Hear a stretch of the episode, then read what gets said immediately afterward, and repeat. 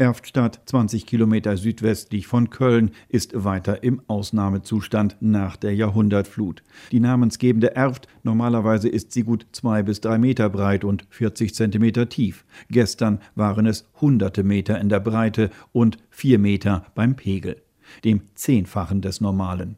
Inzwischen ist der Pegel wieder unter zwei Metern, aber normal ist immer noch nichts in Erftstadt, sagt Bürgermeisterin Caroline Weitzel am Abend. Die Feuerwehr und Rettungsdienste sind nach wie vor mit der Rettung beschäftigt von Menschenleben. Wir suchen ja weiterhin in den äh, Wassermassen und das wird auch die nächsten Tage äh, anhalten. Wir werden keine Hoffnungen aufgeben. Caroline Weitzel kann sich vor Interviewanfragen kaum retten. Zu sehr haben sich die Bilder vom frühen Morgen eingegraben als im Ortsteil Blessem die Apokalypse ihren Lauf nahm. Der Ort komplett überflutet, 100 Meter waren es vom letzten Haus am Ortsende bis zum Rand einer Kiesgrube. Diese 100 Meter gibt es nicht mehr.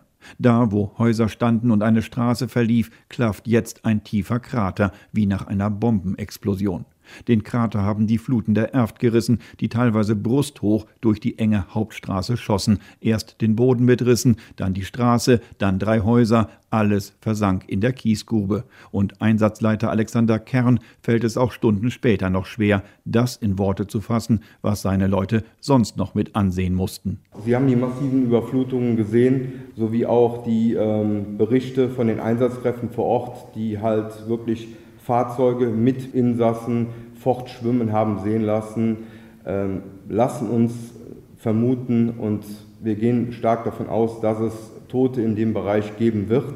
Wie viele Vermisste es in Erftstadt gibt, wie viele tot sind, man weiß es nicht. Und das auch deshalb, weil sich am Morgen auch in der Luft dramatische Szenen abspielten. Hubschrauber kreisten über den Menschen, die auf die Dächer ihrer wasserumtosten Häuser geflüchtet waren, aber ihr Haus im Stich und sich dafür retten lassen, das wollten sie nicht, berichtet der erste Beigeordnete der Stadt, Jörg Brezmann. Also wir haben im Krisenstab die Rückmeldung erhalten, dass äh, Hubschrauberpiloten abweisende oder abwinkende beruhigende Signale erhalten haben.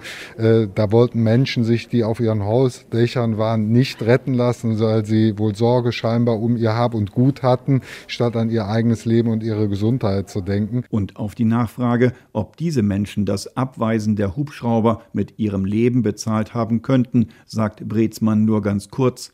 Das kann man nicht ausschließen. Noch mehr Tote kann man auch am zweiten Brennpunkt in Erftstadt nicht ausschließen, der B265. Die vierspurige Umgehungsstraße verläuft über mehrere Kilometer in einer Senke. Zehn, zwölf Meter tief steht hier das Wasser jetzt. Am Nachmittag fuhren Boote der Wasserwacht mit Sonargeräten die braune Brühe im Schritttempo ab. Sie orteten mindestens 28 Pkw in den Fluten.